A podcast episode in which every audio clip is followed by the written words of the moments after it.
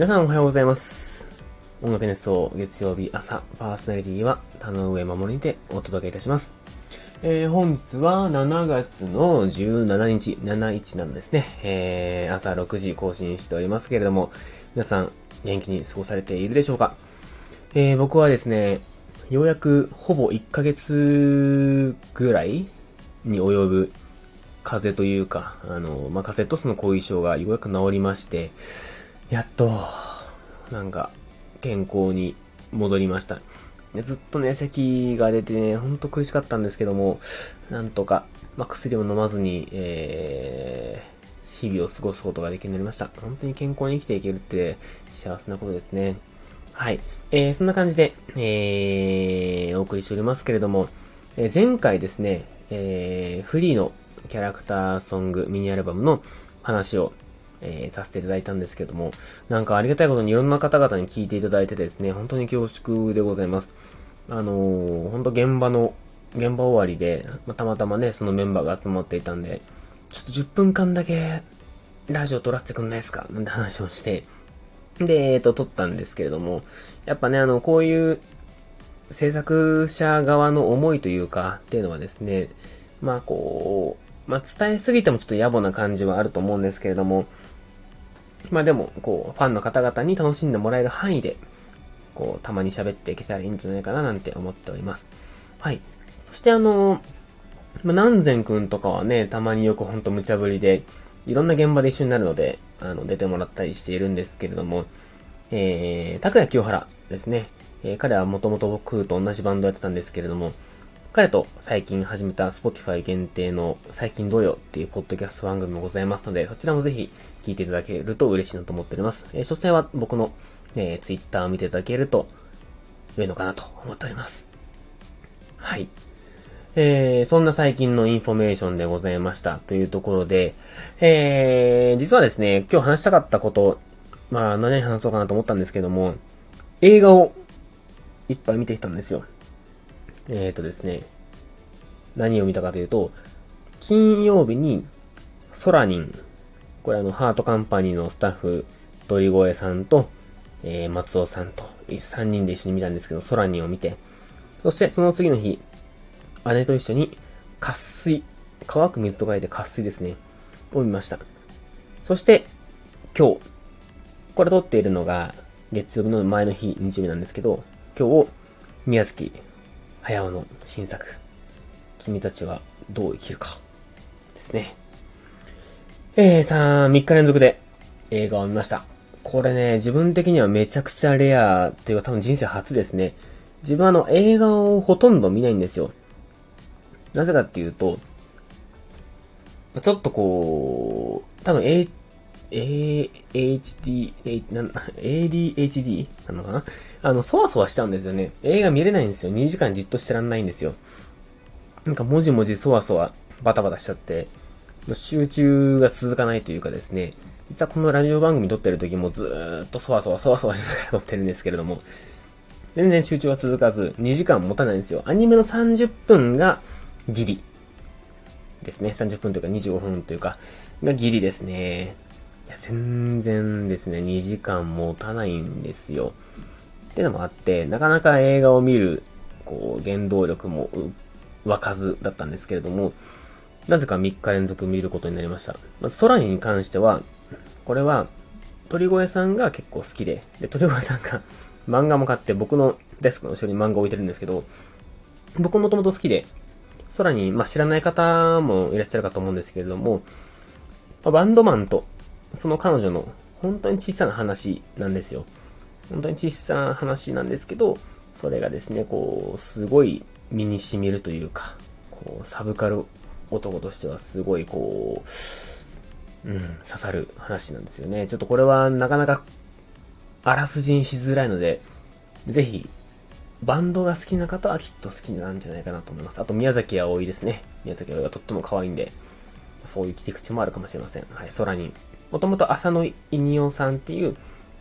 おやすみぷんぷんとか、有名な作家さんですね。漫画家さんが原作をやってるんですけれども、素晴らしい作品なので、ぜひ漫画も映画も見ていただければと思っておりますと。これあんま多く語らない方が多分面白く見れると思うんで、ぜひという感じでございます。そして、えー、土曜日、渇水、これ良かったっすね。これはめちゃくちゃいい映画でしたね。まあ、渇水、今、あの、絶賛上映中なんですけど、上映してる映画館がめっちゃ少なくって、僕の調べた限りだと、有楽町にある角川さんの持っている映画館、シアター1個しかないんですけど、あの、有楽町のビッグカメラの上ですね、にあるんですけど、えー、ここでしかどうやらやってなさそうな映画ですね。これすっごい良くって、まあ、あらすじだけお話しすると、ほんとこう、小さな世界の話なんですけど、舞台は、えー、群馬県前橋市。群馬県前橋、前橋、前橋市なんですけど、前橋の水道局員の話なんです。で、主役は生田斗真がやってるんですけど、その、水道料金って、何ヶ月か滞納すると、停水って言われて、停水っていう、その、水道を止められちゃうんですね。で、水道を止められるって結構すごいことで、まあ、電気とかガスは最悪なくてもまあなんとか生きていける。でも水道を止められるって結構やばいんですよ。命の危険性があるので。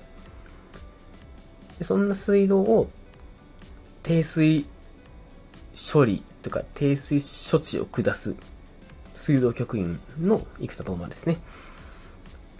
あの、作中では岩切さんって言われてましたけど、岩切さんが主人公なんです。で、いろんなこう、なんでしょうね、事情があってみんなこう水道代が払えないんですよ。まあ、もちろん、あの、シンプルに貧困もあるし、うーん、払わなくても別にいいだろうと思って払わな払わない人もいるし、とか。で、いろんなその水道を止めるときに、いろんなこう物語というか、を踏まえながら、でもそれでももう規則なんでしょうがないですねって言って、低水処理をしていくわけですね。で、なんでしょうね、こう、流されるまま生きていっている、その主人公、岩切さんなんですけど、でもやっぱりどこか心では複雑な思いを抱えていて、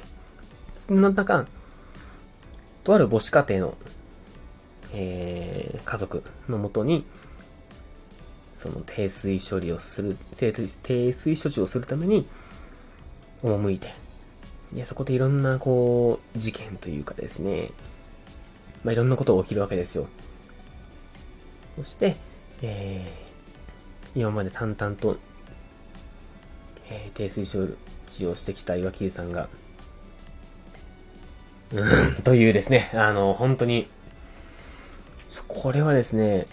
めちゃ名作だと思いますね。めちゃくちゃいい映画でした。ほんと派手なことは何にもなくて、で、あの、物語の最終展開というか、まあ、クライマックスのシーンもそんなにまあ、その事実としては大したことではない事実というか、大したことは起きないんですけど、それでもこの社会の風刺に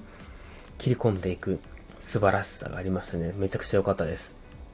渇水、ぜひ、あの、興味のある方は調べてみてください。生田斗真がですね、いい演技するんですよね。口数はそんな多くないんですけど、ちょっとした目線だったりとか、表情だったりとかで、その葛藤をですね、うまく表してるんですね。これがいいですね。めっちゃ良かったです。はい。そして、えー、今日、君たちはどう生きるか。これね、全然、宣伝をしていないことで有名な宮崎駿さんの新作ですけれども、これも、まあ、感想はちょっとね、まだ公開されたばっかりなので、まだ見てない方もいっぱいいらっしゃると思うので、まあ、えー、言いませんけど、あの、まあ、一個だけ言わせていただきたいんですが、今まで見てた宮崎駿さんの作品は、宮崎駿さんの水割りでした。今回は、宮崎駿さんの現役っていう感想を僕は持ちましたね。本当に。あの、ぜひ見た方は話を一緒にしたいですね。あ、そういえば、斎藤さん斉藤さん見てるって言ってたんで、ちょっと斉藤さんと今度話してみようかなと思いますけども。はい。そんな感じで映画三昧の毎日、というか3日間でした。いや、なんか楽しかったっすね。あの、この間ね、とある作品のミュージックビデオの撮影の現場だったんですよ。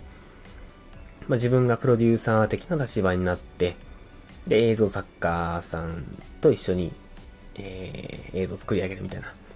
現場があって、まあ、あの、近いうちに公開されるんじゃないかなと思うんですけれども、その時にいろいろ、あ映像作りってめちゃくちゃ奥は深いんだなって当たり前なんですけど、音楽は我々ね、日々いっぱいこういろんなこだわりを詰めてやってますけど、やっぱ映像もそういうのがあって、で、そういう目線で見るとすごい、あ、映像もやっぱ面白いんだなって改めて思ったんですよね。その映像の面白さっていうのにあんまり自分はこう興味が向かなかった人だったんですけれども、そういう現場を経ることで、あ、この人のこのこだわりってすごいなとか、あとはやっぱり時間通りにね、進めることはいかに難しいかとか、まあ、天候だったりとか、キャストさんだったり、キャストさんのコンディションだったりとか、いろんなことに左右される。まあ、機材トラブルもね、もちろん起こりますし、いろんなことが左右されながら、でもそれでも進行して作っていく。一つの映像作品を作っていくっていうのがいかに大変なことなのか、そしてそれがいかに美しいことなのかっていうのをですね、なんかその現場ですごい感じて、それでちょっと映画を見るモチベーションが上がったっていうのもありますね。そこにはやっぱり音楽ももちろん載ってるんですけれども、映像としての美しさみたいなものを改めて、えー、ちょっと考えるきっかけになったっていうのもあって、えー、映画三昧の日々でございました。はい、ということで、えー、ちょっと話がですね、ゆるっとしちゃいましたけれども、今回見た、えー、空人、渇水、君たちはどう生きるか。これ3つとも全然違う作品なんですけど、全部面白かったんで、ぜひ、興味のある方はですね、えー、見ていただきたいです。僕の一番の、3つの中で一番おすすめは、ちょっと空にを思い出補正もね、あるんであれですけど、渇水、渇水は面白かったっすね。これ、良かったです。あとあの、渇水もう一つ感動してたことがあって、えー、クレジット、エンドロールのクレジットの少なさにマジでビビるっていうのと、これ音楽ですね、向井修徳さんっていうナンバーがあるので、ボーカルの方がやってるんですよ。これまた渋いね。渋いですね。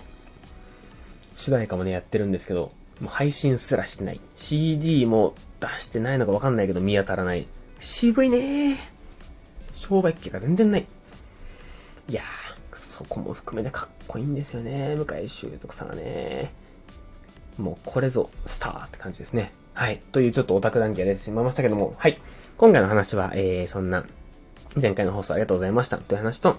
えー、最近見た映画で面白かった、えー、作品のご紹介でございました。ぜひ興味がある方は調べてみてください。ということで、また来週お会いしましょう。田上でした。バイバーイ。